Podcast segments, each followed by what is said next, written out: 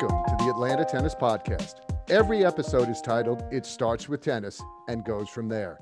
We talk with coaches, club managers, industry business professionals, technology experts, and anyone else we find interesting. We want to have a conversation as long as it starts with tennis.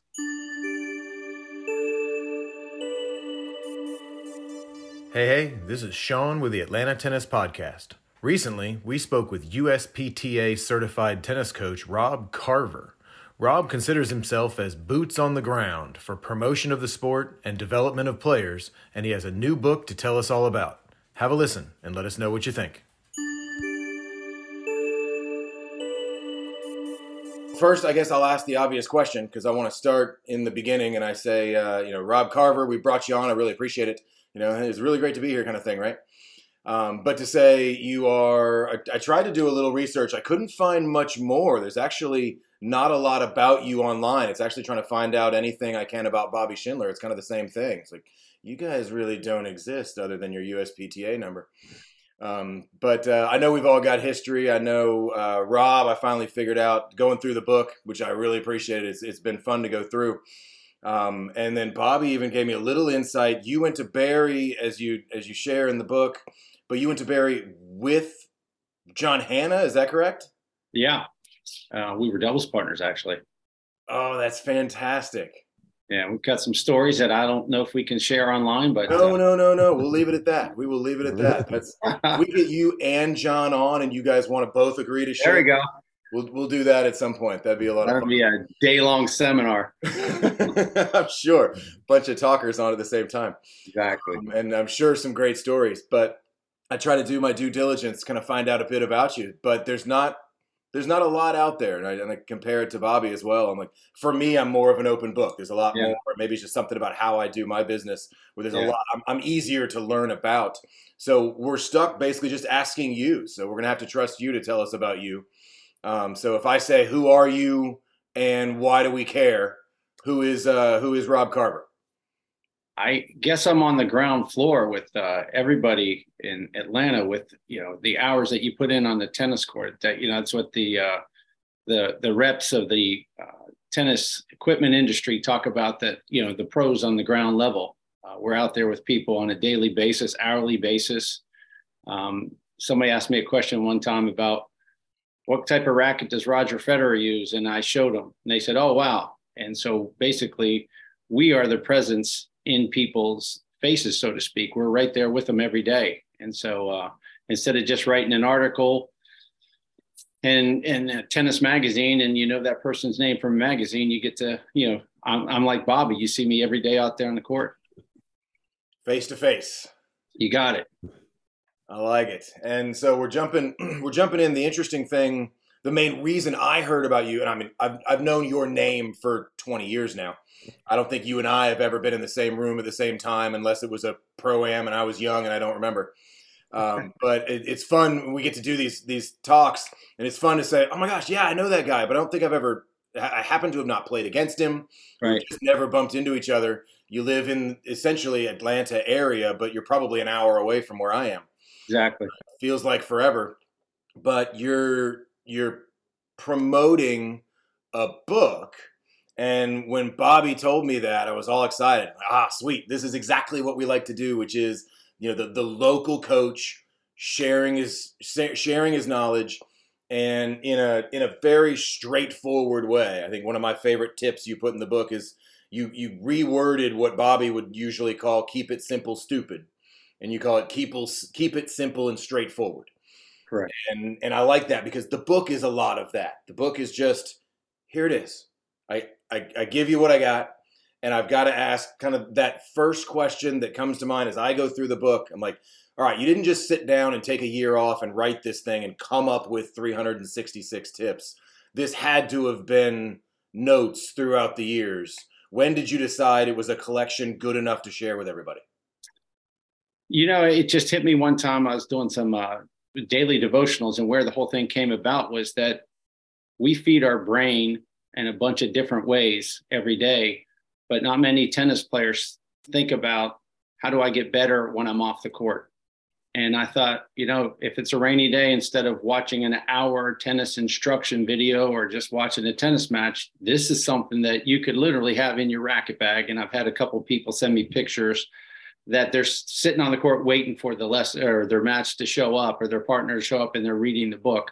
Um, it came about just that, you know, a friend of mine, uh, one of my mentors said, you know, what's your purpose of this book? And I said, well, if I left this earth tomorrow, there's something for my tennis students to always have with them. And um, you know, and I think we are guilty. We've all done this before on the court when we're on the court and we're explaining something, and we just go on this diatribe.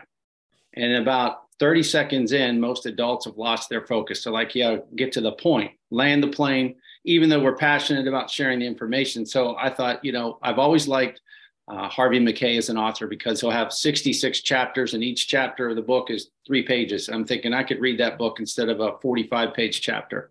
So I really wanted just some bullet points for people. And, it, you know, if you come away from a lesson, I'll ask this a lot of times to the group give me one takeaway from today. What's one thing you learned? And then, you know, sometimes people sit there and think that's all you want us to remember. Yeah, just take one thing mm-hmm. because you know as a player that when the ball's in play, you can't have 20 different thoughts going through your head. That is awesome. We I do the same thing with with our beginner kids. We work mostly mostly with beginner ten and unders, and that's often the, the last thing. You know, I'm holding the candy. You know, the the the, the what we call the bribery. I'm like, okay, so what'd you learn today? You know, give me one thing. It's always just one thing. I'm sure Bobby does something similar. Well, it's from the edu- from an educator standpoint, it's proven that everybody remembers the first thing you introduce. After you, the second thing you introduce in a lesson, it, it the retention drops exponentially. So one thing is a good thing to remember. Absolutely, and the the the time, and I and I remember I, I did the same thing. Um, and it'll be fun to watch the progression of the book and, and how often we get to see it on court because I had a similar realization in I don't know 2007 and doing doing my book. I did the same thing. I'm like, well, let me at least write it down because my point of view was I keep saying the same thing over and over again, over and over again. Here it is. Try this. Try this. Okay, that didn't work. All right, try this. Try this. If I just write it down, here you go. For some reason, you can't seem to remember when I tell you the same thing over and over again. So we'll just write it down. And I, and I love what you've done here because you've You've you've just written it down. Said, here you go.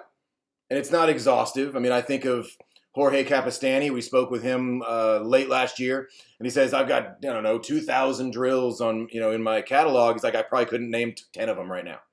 You know, so the great part about writing these things down is you do have it forever. And we talk about a legacy, and we talk about leaving something, if not just for our kids or for our family, but really for our clients as a business and we're in the business of that lasting memory of somebody saying, "Hey, what would Rob tell me to do?"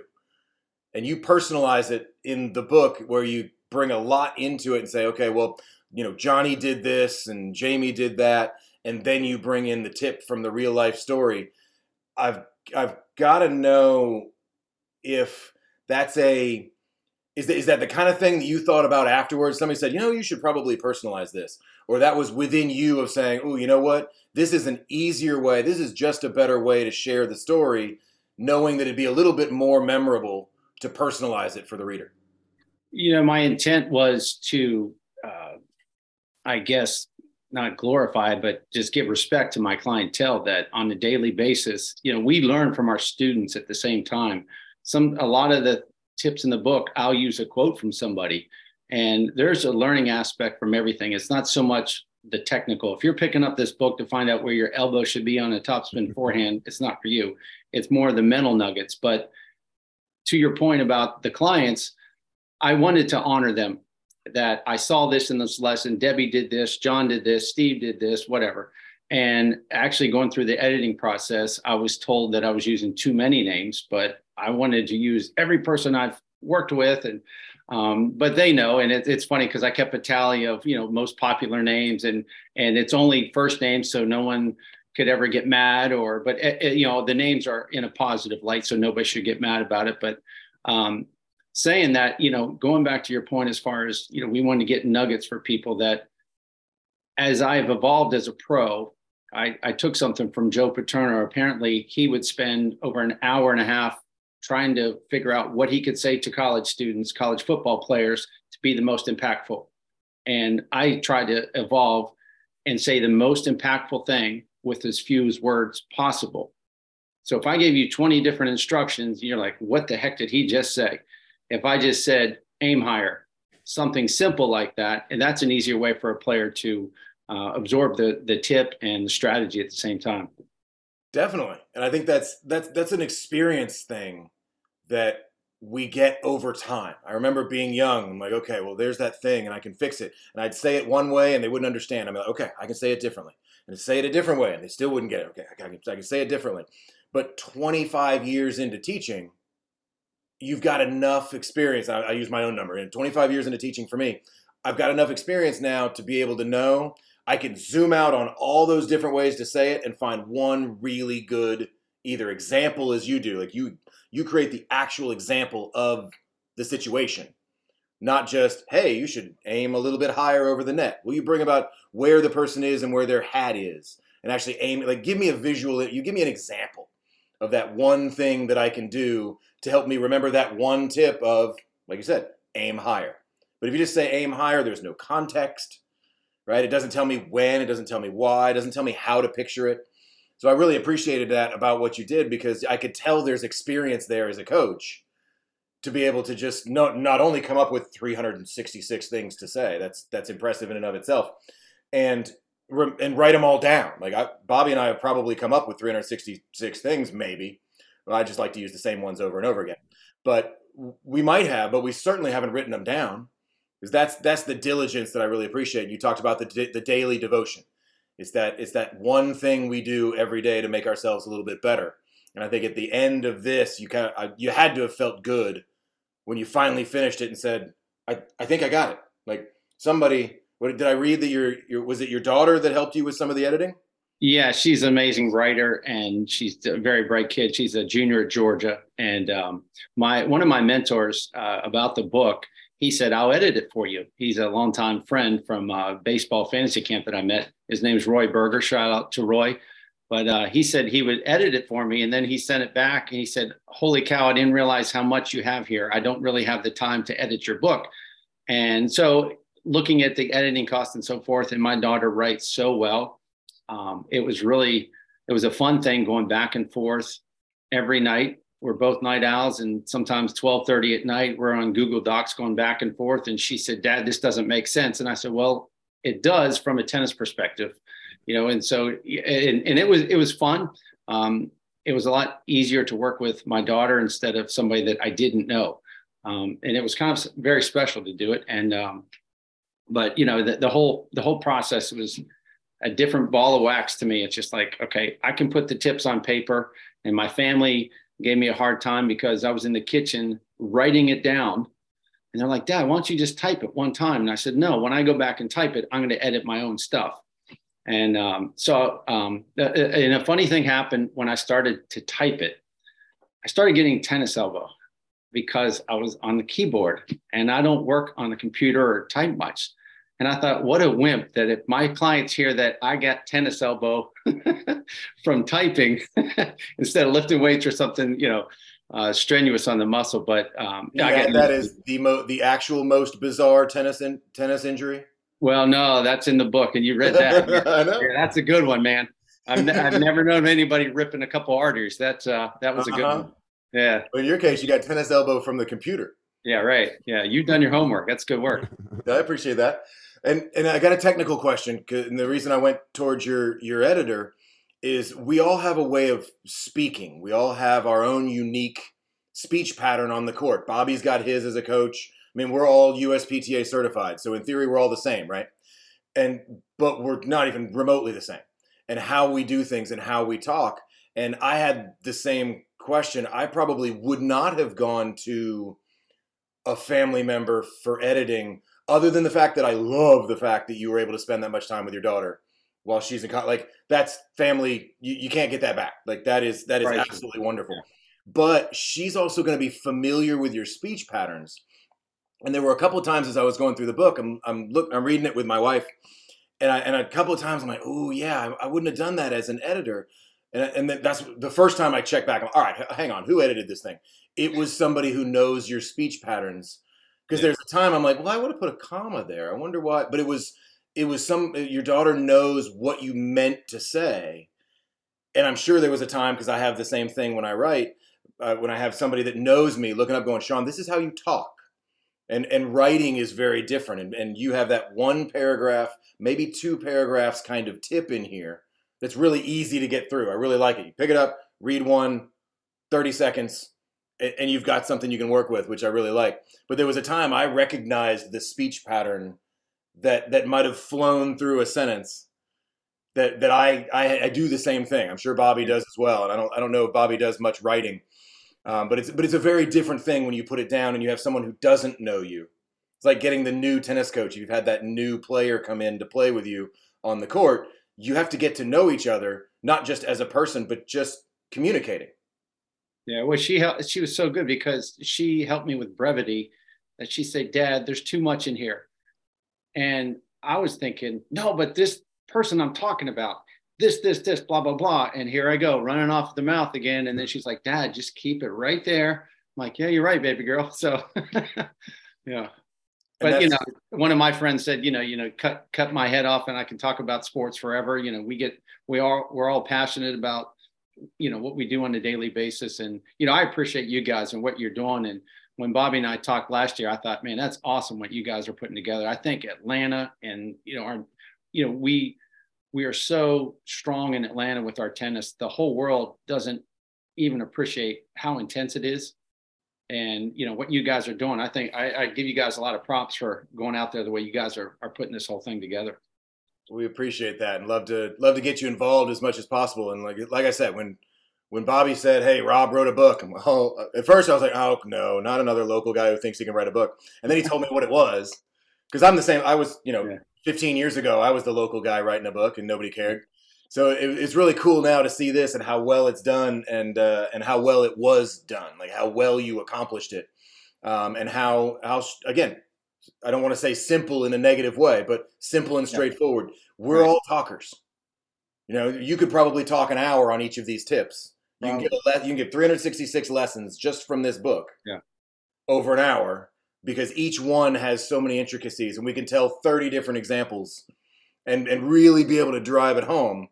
But to keep it simple and keep it right there. Just give me that little thing that not a lot of tennis coaches are aba- are really able to do is to keep that brevity and and really narrow it down and say here's what you need to hear. Well, my brother kept me uh, grounded. He said, I didn't even think you could read a book, much less write one. So, Oh, older, ouch. older brothers are like that. So, Ouch. yeah. So, Rob, you work out of East Cobb area, am I correct? East Cobb and Roswell, a little bit of both. And you, how, how is your breakdown? Kids, adults, privates, groups, everything, or is there something you prefer? Uh, you know what? It doesn't matter. Somebody asked me one time, you know, who do you prefer to teach? It, basically, it's a willing student. Um, I had a little seven year old yesterday. He was a handful, but when we connected, it was great. He's a high maintenance kid, and it was an intense, long 30 minutes, but it was fun to connect. Whereas working with adults, I usually teach ladies in the morning um, and then juniors in the afternoon, and then finish the day with uh, adults, either you know women or men. So I, I don't care who I teach. It's just if you have the right attitude and you want to get better, it's fun to teach. So eh, you know, is it easier to coach the better players sometimes? But there's something great about molding clay, is what I call it, like a beginner player, and then you can see them progress. Um, so and then and then when you look at the really good player, it's it might be just a slight tweak. Um, I had a guy last night who's gotten really good, um, but I can see right before he hits his his shot on a slower ball, he gets very tight. And I told him, I said, listen, your biggest demon is within you. And he looked at me kind of strange, like, you know, what's wrong with me? I said, listen, you are so intense with trying to do it the right way.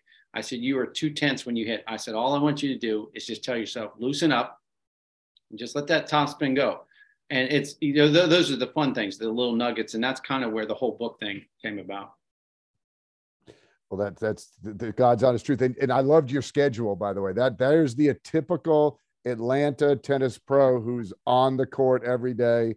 We're on the court in the morning. We got a couple hours off in mid afternoon, and we come back on when the kids are getting off from school, and then you got a couple hours of adults, and that's your day, and that's, that's your day. Right. At Long least, days for good days. Long days but good days, exactly. But that is the demo. People always are amazed. Well, you don't work weekends. Well, everybody's playing on weekends. We don't work that much on yeah. weekends. Our meat and potatoes is Monday through Wednesday. You fill in around Thursday, and then Friday kind of come down fun day to get yeah. everybody charged up for the weekend. So the, there's the there's the grind Atlanta tennis instructor right there. But not only Rob, you, are leaving out this part. You still play competitively because I know the I know the teams you're on and the guys that you play with, and I work with a couple of them, and they're they never give up playing. So you, you're still out there grinding as well. Yeah, you know it's it's one of my buddies that works at a resort said, "Why do you still play?" it's like if you play guitar in a band but you don't tour anymore you still like to play guitar. There's something fun about it and get that energy and then you realize you know it's not as intense winning and losing even though you know your day's not ruined as much if you lose but you still feel better when you win. And it's i i i said this years ago i'm never going to be the fat elvis on the court saying what i used to do years ago um, I think you need to walk the walk as much as you talk the talk. And not that you have to play competitively, but I think you owe it to your clientele to stay in some relatively decent physical shape um, because I think it also helps us teach better too, because it can be a grind. I used to say something similar to the kids. Or, I mean, adults is a different thing. You don't usually make adults do push ups. But I used to say similar things to the kids say, I will never ask you to do something I'm unwilling to do myself. Right. Exactly. I think that I think I got that from from Dennis Horde, Bobby. Not like not that he said it or he was offering it, but I think being around him, there was that bit of, you know what, we need to be able to do this with the kids. But I still need to be able to hit with some decent players. Whether I'm, you know, whether I'm Bobby, you know, Bobby, you don't play much at all, if at all, and Rob, you're still out there as much as you can, from what I hear, which is why I'm surprised we haven't bumped into each other. Maybe you're, uh, maybe you're on a, on better teams. I don't know. I've been ducking you, man. I don't think anybody's avoiding me. Uh, that's probably not a not a thing that happens out there. Well, Rob, I don't know if you've noticed on several uh, occasions, Shaun has now made it blatantly obvious that he's 10 years, at least 10 years younger than us. So, right? you know, we have juniors. You have a junior in college. I have one in high school. He has a newborn. You know, he's been teaching 25 years. We're probably closer to 35 years. So he's been digging us just, you know, a little bit reminded, hey, I'm still the young guy here. So yeah, that's okay. And and that that goes back to Shaun. Rob and I met, and I think it was pro am. Probably what do you think? Around '97 or '98? Some was it? Nine? Yeah. It was, that was Atlanta Athletic Club, right? The Atlanta Athletic Club. The uh, cure ace out leukemia. I think it was summer of '97, actually. Yeah. So it was a long time. Rob won the. Thankfully, I didn't have to play in the same flight. He won the higher flight, and I won the beginner flight with my. Yeah. So we had a got the, the ball and had a good time. But that's that tells you how long ago we've already met. It's like yeah. start doing the numbers like darn, that's more than 25, 26 years that we've known right. each other. So wait a minute. I thought John Hanna won all the proams. Nah, Johnny Pro Am, baby. That's it. John John taught us all well. He's like, hey man, we get paid to play tennis. Go do it. There you go. the, the ones he takes off, he lets somebody else win a few. well, you you know, and Rob could speak to it. John, the nicest guy in the world, is competitive as can be. And you know, the first time you hit with him, how did the two hands on both sides grip you? Yeah, that was that was crazy. First time I met him, like, what's up with that? But yeah, uh, yeah he pulled it off pretty well. Yeah, he can return a serve. So yes, and let's be clear, I love to hit the ball. I just don't have the shoulder that allows me to play. As Rob alluded to earlier, he likes to go to baseball fantasy camps. I spend a little too much time on a pitcher's mound, and it my age serving is is not easy. You, you get to hear the arthritis. Yeah, I mean, I mean, zero disrespect on whether whether you play every weekend. You know, if Rob's out there every weekend and Bobby, you never play a match. I have I've played one match in three years. You know, I'm I'm slowing down with my competitive tennis as well. So it's it's it's not disrespect at all to say you you don't play very often. It's more of a, a style, and I think that's one of the interesting things about Atlanta tennis as Rob you were alluding to earlier, as to how unique it is here that we don't all have that I've got to go out and compete all the time mentality because it's so much of a business and we're on court so much that at some point when you get home at night, you may not want to think, oh man, it's Friday night. I've had a long week. I can't wait to go play double A one tomorrow morning. Like get up in the morning and stretch and, and be ready for that. I might just want to sleep in and, and hang out with my kids. But it's it's in my world, it's kind of a therapy. Um, it's just to let it out. And and I told somebody that I heard this at a seminar years ago that tennis is a legal way to hit the hell out of something. That you know, and it's to end the day with a very good student that you get to mix it up with and hit a little bit. You get the blood flowing because a lot of times our professions like working retail that you're standing there so much and your legs get flat. I found that if I hit with somebody or do like the, like this afternoon, I'm planning to do some footwork because it's 40 degrees. I'll do the footwork with the kids to warm up mainly. And then you get this little bit surge of energy. And, you know, the kids will always ask me in the winter, why are we doing ladder drills? I'm thinking, because I'm freezing over here. Because I'm cold. Exactly. yeah. yeah. But, but to, to, your point, it's fun to hit the tennis ball. And if you're not competing, just to serve and play a few points with somebody. And I, and, um, I think the the clients pr- appreciate it, and sometimes you know I've got three ladies or four. We'll, I'll jump in and play some points with them. They like that. But um, I just think it's fun to hit the tennis ball. Yeah, now, do you, I think, we're both the same way. And do you bring that to your teaching, Rob? Because I mean, that's the I'm the same way. I'm that you know playing a long time. I played probably more baseball than tennis when I was growing up. So I still just love to hit the ball. I remember being at a, a pro am watching TJ Middleton play, surrounded by great players. But yet, when the ball came off TJ's racket, it was just that much cleaner.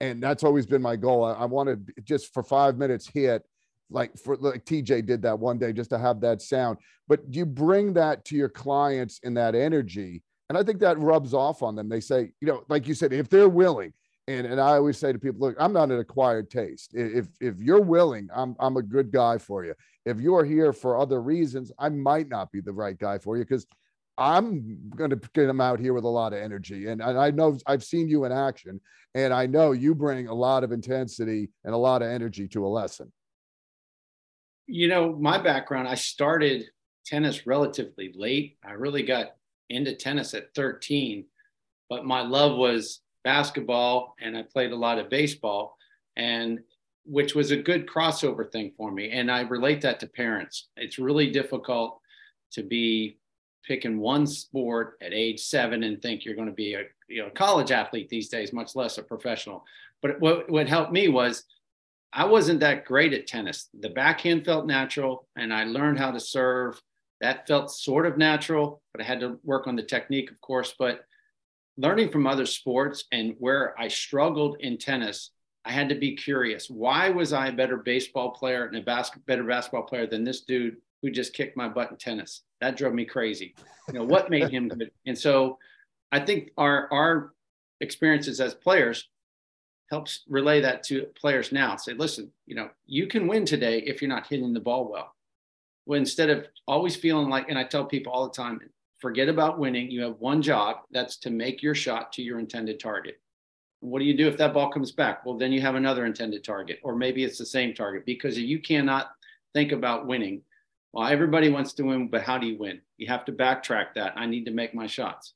And then it comes into, okay, you won this point. Now we need to win the next point because we got to get two in a row. So I, I think um, it doesn't matter. And I like to read other coaching books, um, listen to different seminars from other sports. One thing I picked up on, and, and you and I were t- discussing this about junior players. Uh, one of my friends and I, we were talking at a seminar recently, like, how do we get kids to work harder? And I took something from Geno Auriemma, the Connecticut women's basketball coach. One of his players said, if you can get through one of his practices, the game is easy. Absolutely. And when I feed a ball to a kid and make them run, they say, hey, that's not fair or that's a bad feed. And I've even told adults, there's no such thing as a bad feed because your opponent's not going to give you a good feed. Right. You know, and I think we need we need to take real competition mix that into the lesson. And every now and then I'll slice a ball to somebody on a feed and they look at me like that was rude. And that, you know, what, what are you doing to me? And it's like, well, your opponent might slice it to you. Or you give them a big, I call meatball, big high floating ball, and all of a sudden they get impatient. Well, that girl's going to do that to you in the match, or the guy's going to, you know, slice or lob you, whatever. So I think it's helpful for us to take things from other sports and, and put that into tennis to where you can make a situation difficult like it's a match in practice. So now when they come to the, the real match, they're not freaked out. Oh, absolutely. It's also good that that you're practicing what you preach, so to speak. I mean, it's as a coach and a player. Say, I'm out there doing it also. Say, when these things that I share with you, this is what I do. This is how I'm successful on the court. And I think there's some legitimacy in that as opposed to just being the theoretical teacher that just says, well, in theory, here are your angles and here's the right. thing that's supposed to happen, but I have no actual empirical evidence that this is going to work, right? to be able to be able to say, oh my gosh, I've got to give you an example from my match this weekend. I enjoyed that as much to be able to to say, here's what we did. You know what? I was really struggling, and, and one of your tips took me there. I was really struggling, just couldn't find a target. So I went back to one of my old school ideas, and I just hit the ball over the net strap for about three games in a row. Right, everything over the net strap and all of a sudden we're back on serve and like so i take the example of having it work as a player. I think the players and, and your your clients the people on court your students would probably appreciate that a lot. Well it's crazy that you said that that every single match i play this sport reveals something to me. It might not be that hey if you hit the ball here it goes like this. It might be an approach something that you just tell yourself, hey, relax on this return to serve. All of a sudden, you time the return to serve and you hit it really well. Where the last return to serve, you were real tight, you're trying to force it. Every single time I play, I learned something. And it's like, it's amazing what can happen within that 36 by 78 foot rectangle.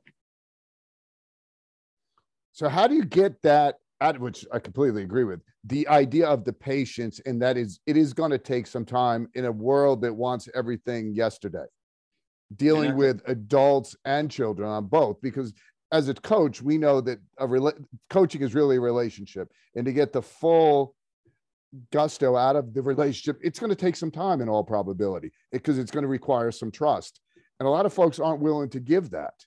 How much does you think that's hurting the game today?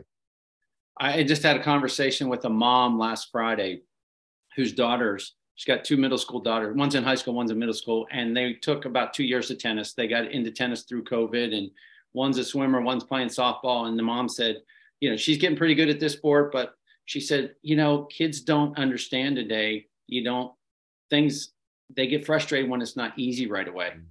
And I told her, I said, that's right. I said, you know, we've got to find ways for kids to understand. Nobody's an expert right away. They think that they can win real fast. And I think phones are part of that, that everything is all you know you get this dopamine when you send off a tweet or a picture on instagram and all that. Uh, and i think you know okay if you take the statistics 70% of all points on the pro tour are ended by a mistake. Now they might make the whole point look better but it's a failure sport very similar to baseball. You know 70% of the points are lost. You look at baseball if you succeed three out of ten times you're still failing seven out of ten times at the plate and if you but succeed, you're in the, but you're in the Hall then of you're Fame. in the Hall of Fame. In right? the Hall of Fame, sure. exactly. so I think, you know, okay, losing's good. You know, you have to learn from losing. And, and you know, you also want to learn from winning too. But going back to if you're on the court, you've got to understand that you need to make your shot. It's not so much about how great your shot is, it's what can I do to make that person uncomfortable and try to force losing.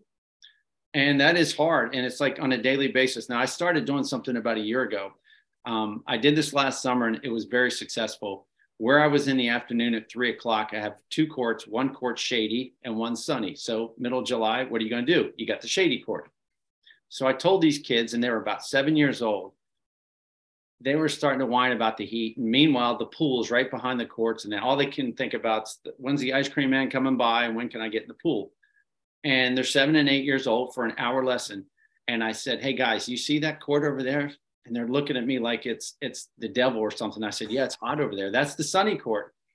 I said, "If you complain at all about the heat, we're going to the sunny court, and you don't get water breaks." Now, of course, I'm going to give the kids water breaks, and the parents heard me. And the parents were like, "Really? He's going to do that?" well, not one kid complained. And, every 10 minutes they got water and everything was fine. You know, you set the, the parameters up, say, yeah, this is going to be difficult, but it could be worse. So the other thing I started doing with kids is you know the younger kids when we do a basket of balls you know just to keep score whoever wins the most points gets to choose which side of the court they're going to pick up So obviously, the team that wins will go to the side where there's fewer balls to pick up. So one day, after the team that won, they're so happy because they only had to pick up 30 balls. The other 120 are on the other side. And so I took the basket of balls instead of in the middle of the court and I put it way over on the baseline by the team that had to pick up the most balls. And as soon as the kids that were picking up the 20 balls saw where I put the basket, they're like, that's not fair and all this stuff. I said, listen, you got to find a way to win. You got an obstacle, overcome it. And then when I put the kids together at the net afterwards, I said, you know, the Navy SEALs have a mantra you find a way to win. There's going to be difficult things. You know, winning is the only option in war. You either win or you die. And the kids are like, yeah. And I said, so next time something's difficult, I don't need to hear the wham wham. You find a way to win. And that's the thing, you know, in a tennis match, things are going to go bad. Someone's going to call it a bad call. You know, it's it's going to be on the line, and you know it, and they're going to call it out. You got to deal with it. And I think when we do little things like that for kids and tell them, listen, it's going to be hard out here, and and make conditions hard. Uh, a team starts to win, it starts to dominate. That's where we tweak it as a pro and make it even tougher for them to win and it's not mean and and i think our society all we want is kids to feel good and we we have to be the bad guys sometimes that listen mom and dad if you want your kid to get better you know this isn't the military but we've got to learn some lessons out here the tennis is a tough game and you know one on one i mean it's it's the craziest thing to me in tennis it's like a war you against me I didn't like the way you called it, whatever. I didn't like the way you looked at me and you beat me. And I'm supposed to go up to the net and go, oh, shucks. Good job. Thank you. Congratulations for kicking my butt. That's hard to do, but that's that's what we have to deal with. And I think we can train kids to go through that and adults at the same time. I like the I like the boxing metaphor. Uh, I use that more than more than war. Um, I think it was J.J. Wolf was quoted as saying you know, he was drawn to it as a as a, as that boxing mentality, that one on one kind of thing. But I really like what you said about the obstacles, and that was one of one of the tips in the book was the four obstacles. And and I've been doing this a long time, and I hadn't considered the infinite amount of options that you have of ways to miss a shot as an obstacle. And I like how you did it. You say, okay, you got the net as an obstacle. That's a thing, right? We always see the picture hanging on the wall. If you have obstacles in your way and it's a mountain, right? There's, there's always a thing in your way. But you actually took the obstacle and said, okay, you got the thing that's the net, you got two opponents, but that other obstacle could be a hundred things. It could be your own mental struggle, it could be your stress, could be right. But you picked the infinite space there is to miss. Is actually, I thought that was a really interesting obstacle to overcome. Mean, it sounds good that you, like you say, you, you talk to the kids, you talk to adults in the same way. It's this could always be worse from a from a heat point of view, from a cold. We want these kids to work hard. We want the we want our clients to work hard because this is the time to work. I think it was it wasn't Windermere, Bobby. It was what's the other uh, Windward? Uh, it was Cannon Campbell back in the day had that phrase. He said, "Train hard, win easy." And like you said, work hard today. Going into your match the next day is easy. Well, you can't I don't think in any sport can you say, well, I'll hustle for that in a real match or I'll do this in the. Re-. Oh, yeah. I would have tried. I, I would have tried. Yeah. There you sport. go. Yeah. if this was the match, I'd have gone for that. Well, mm-hmm. it's not a light switch, man. It's like Kevin Garnett had a saying when he was a kid on the playground in between the lines, it's all about the business. I'm like, yeah, every time you walk inside that gate, you know, it's not war, but it's, hey, it's a battle right here. And, and we, you know, it's not practice makes perfect, it's perfect practice I like that. That's my wife and I go back and forth because I call it, yeah, practice doesn't make perfect. Only permanent. perfect practice makes perfect. Yeah. And my wife likes to say yeah. practice makes permanent. Right. So Great. Even if you practice it wrong, guess what? You're going to be permanently installing wrong. I like it. We've all got those phrases that we use, and we've we've perfected, so to speak, our phrases. But even and I and I talk with Bobby a lot, obviously, and even us at where we are in our careers, we're still learning. Like you said, you're you're even out there on the court learning when you play a match. You're out there with your students learning from them, and we're always adjusting. I think you made a comment a few minutes ago about something I started doing this year. And I think that's fantastic because I do the same thing. I'm like, you know what, this year I'm going to implement this. And I think about, okay, these, this is how I operate now, but that doesn't necessarily mean I was as good at doing this as I as I think I was 10, 15 years ago.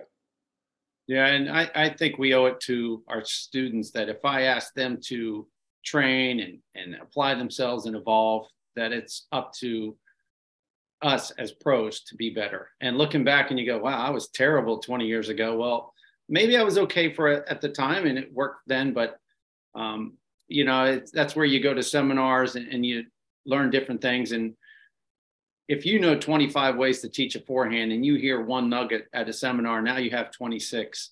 That might be huge for somebody. That's why I'm excited about the book because I, I mean, I, I, look at Bobby. I'm like, we've been doing this a long time, and we all think we're good at this. We all. I joked with the kids the other day. I'm like, there's nothing about tennis I don't know. And then I thought about your book sitting in the house near the courts. I'm like, hang on, I'm sure I'm going to go learn something tonight. You know, so we've got to be humble when it comes to what we don't know. Yeah, one of my uh, brother's best friends, who's a baseball coach, who's a great guy, he said what he knows about baseball is this much. He said it's a big world.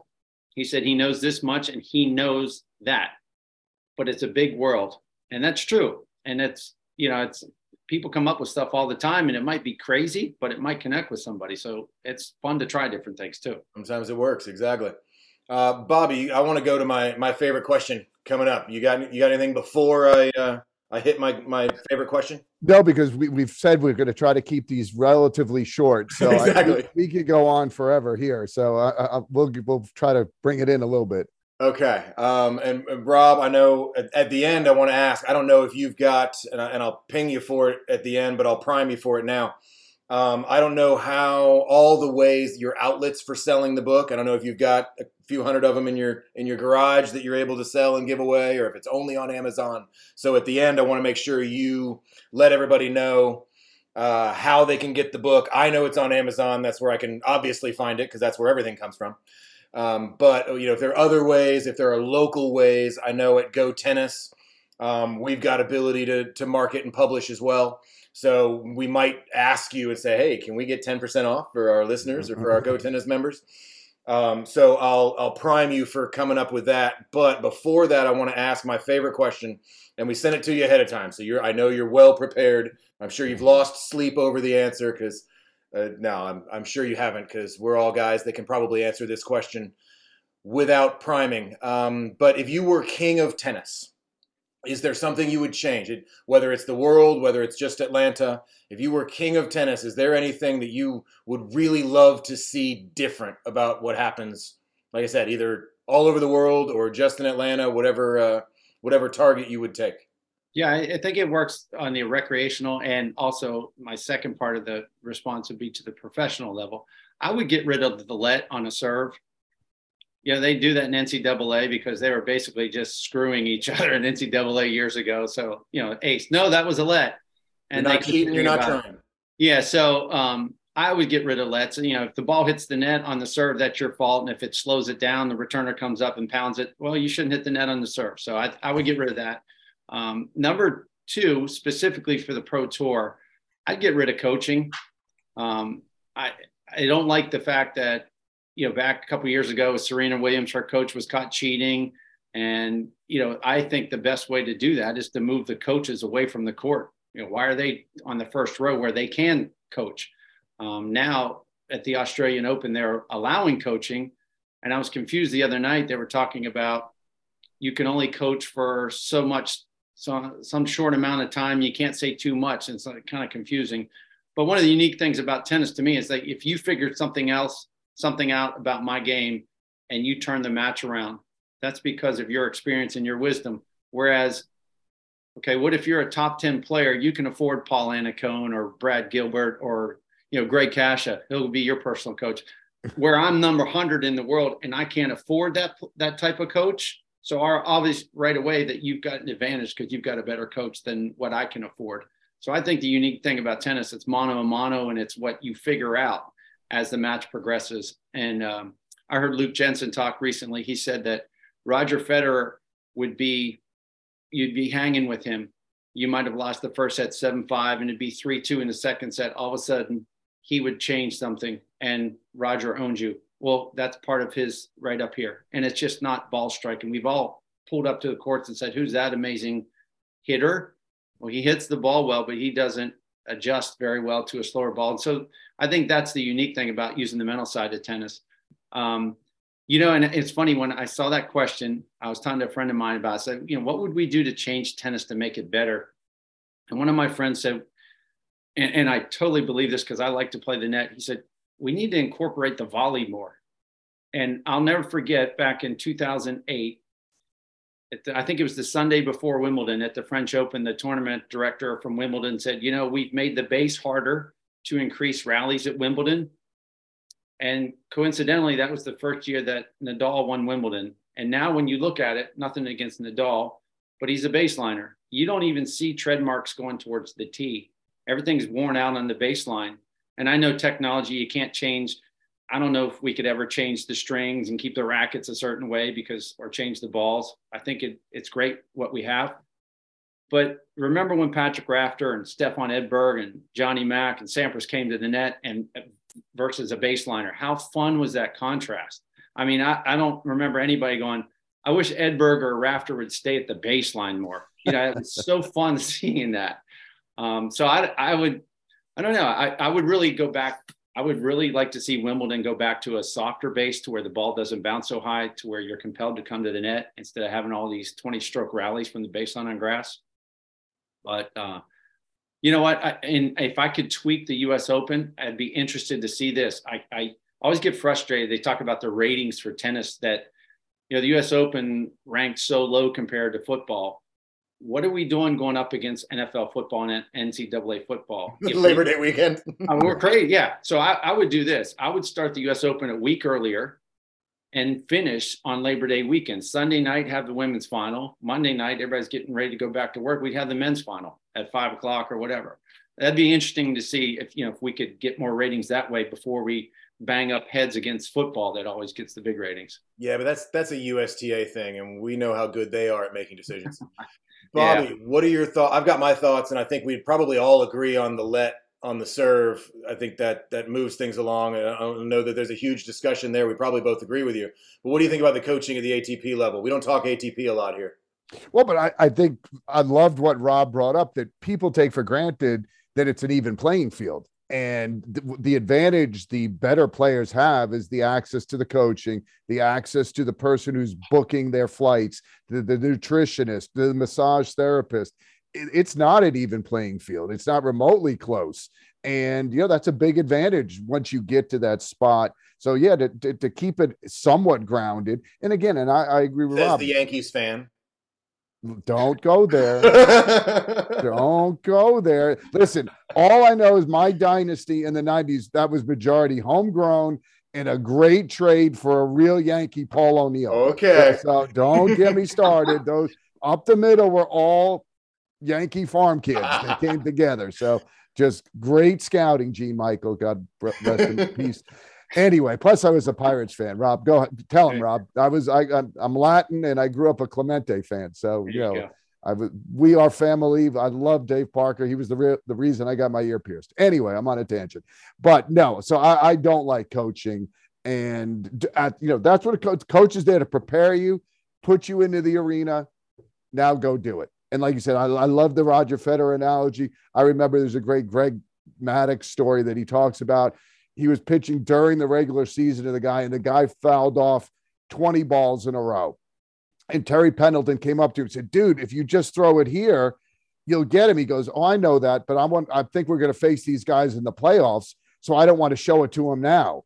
And I'm like, my God, if that doesn't tell you what put Greg Maddux on a whole different level than everybody else, that he's thinking two months into the future that he's going to continue to throw, and this guy might foul it off, but he's going to, he needs this pitch when he needs it two outs in the ninth in the World Series. I was like, that, that to me is, you know, whole nother, and that's what you want out of these guys. That's what I want out of my champion, something so unique.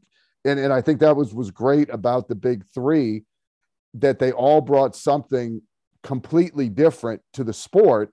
And again, I, am disappointed, you know, that unfortunately it became even by the way we did services, the different service. It was good to have Federer dominant at Wimbledon. It was good to have it where Nadal and Novak would go and battle it out at the, the French.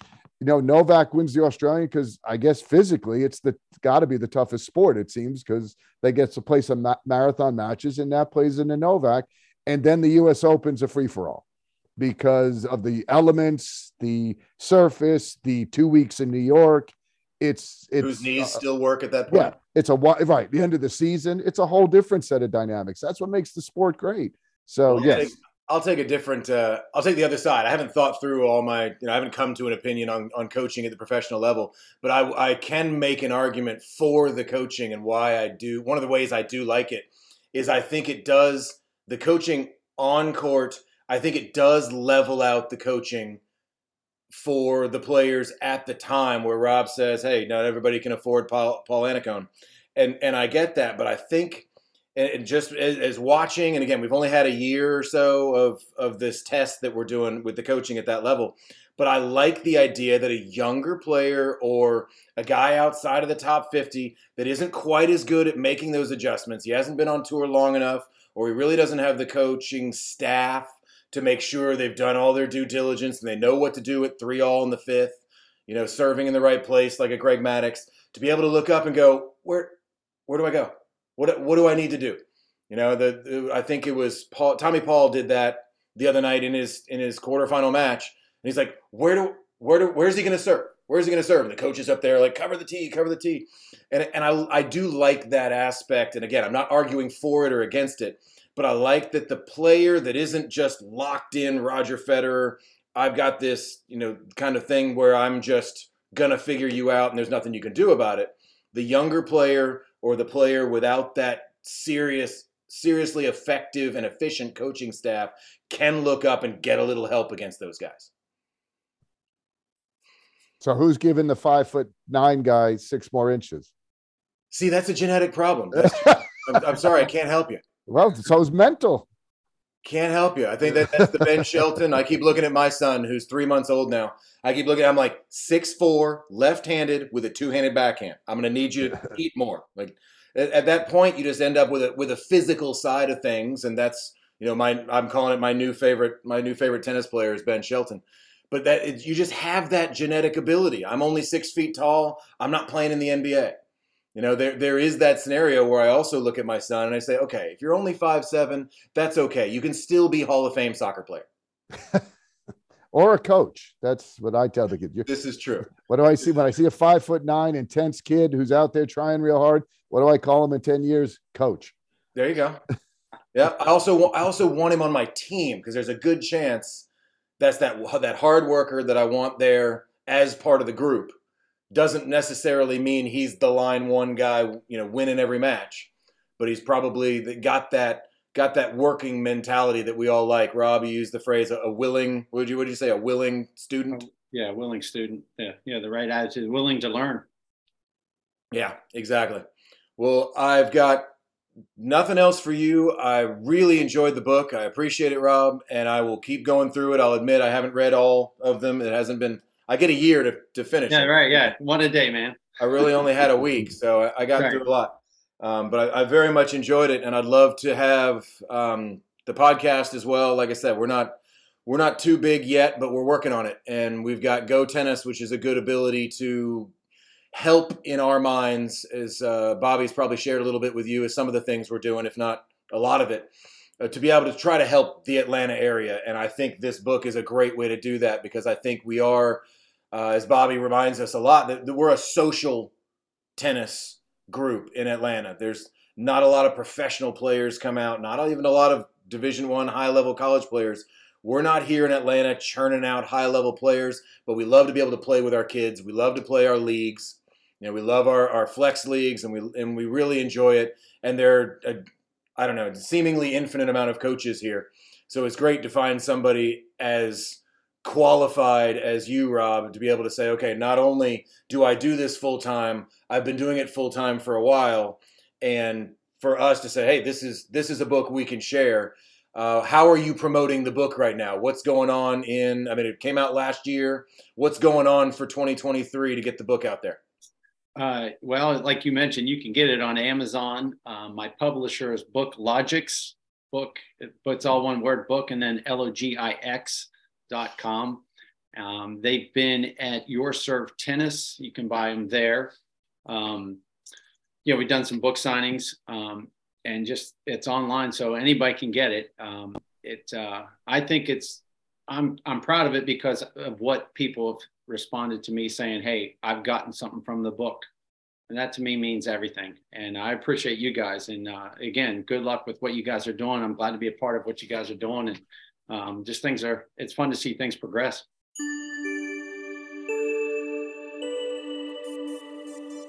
Well, there you have it. We want to thank Regeovinate for use of the studio.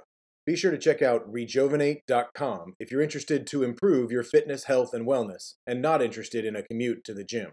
Check out our other episodes at atlantatennispodcast.com. Also, find us on social media and let us know what you think about our conversation. Mostly, click that follow button. Whether you listen to every episode or just want to listen periodically, you can follow us in your podcast app, which helps us keep the show going. And with that, we're out. See you next time.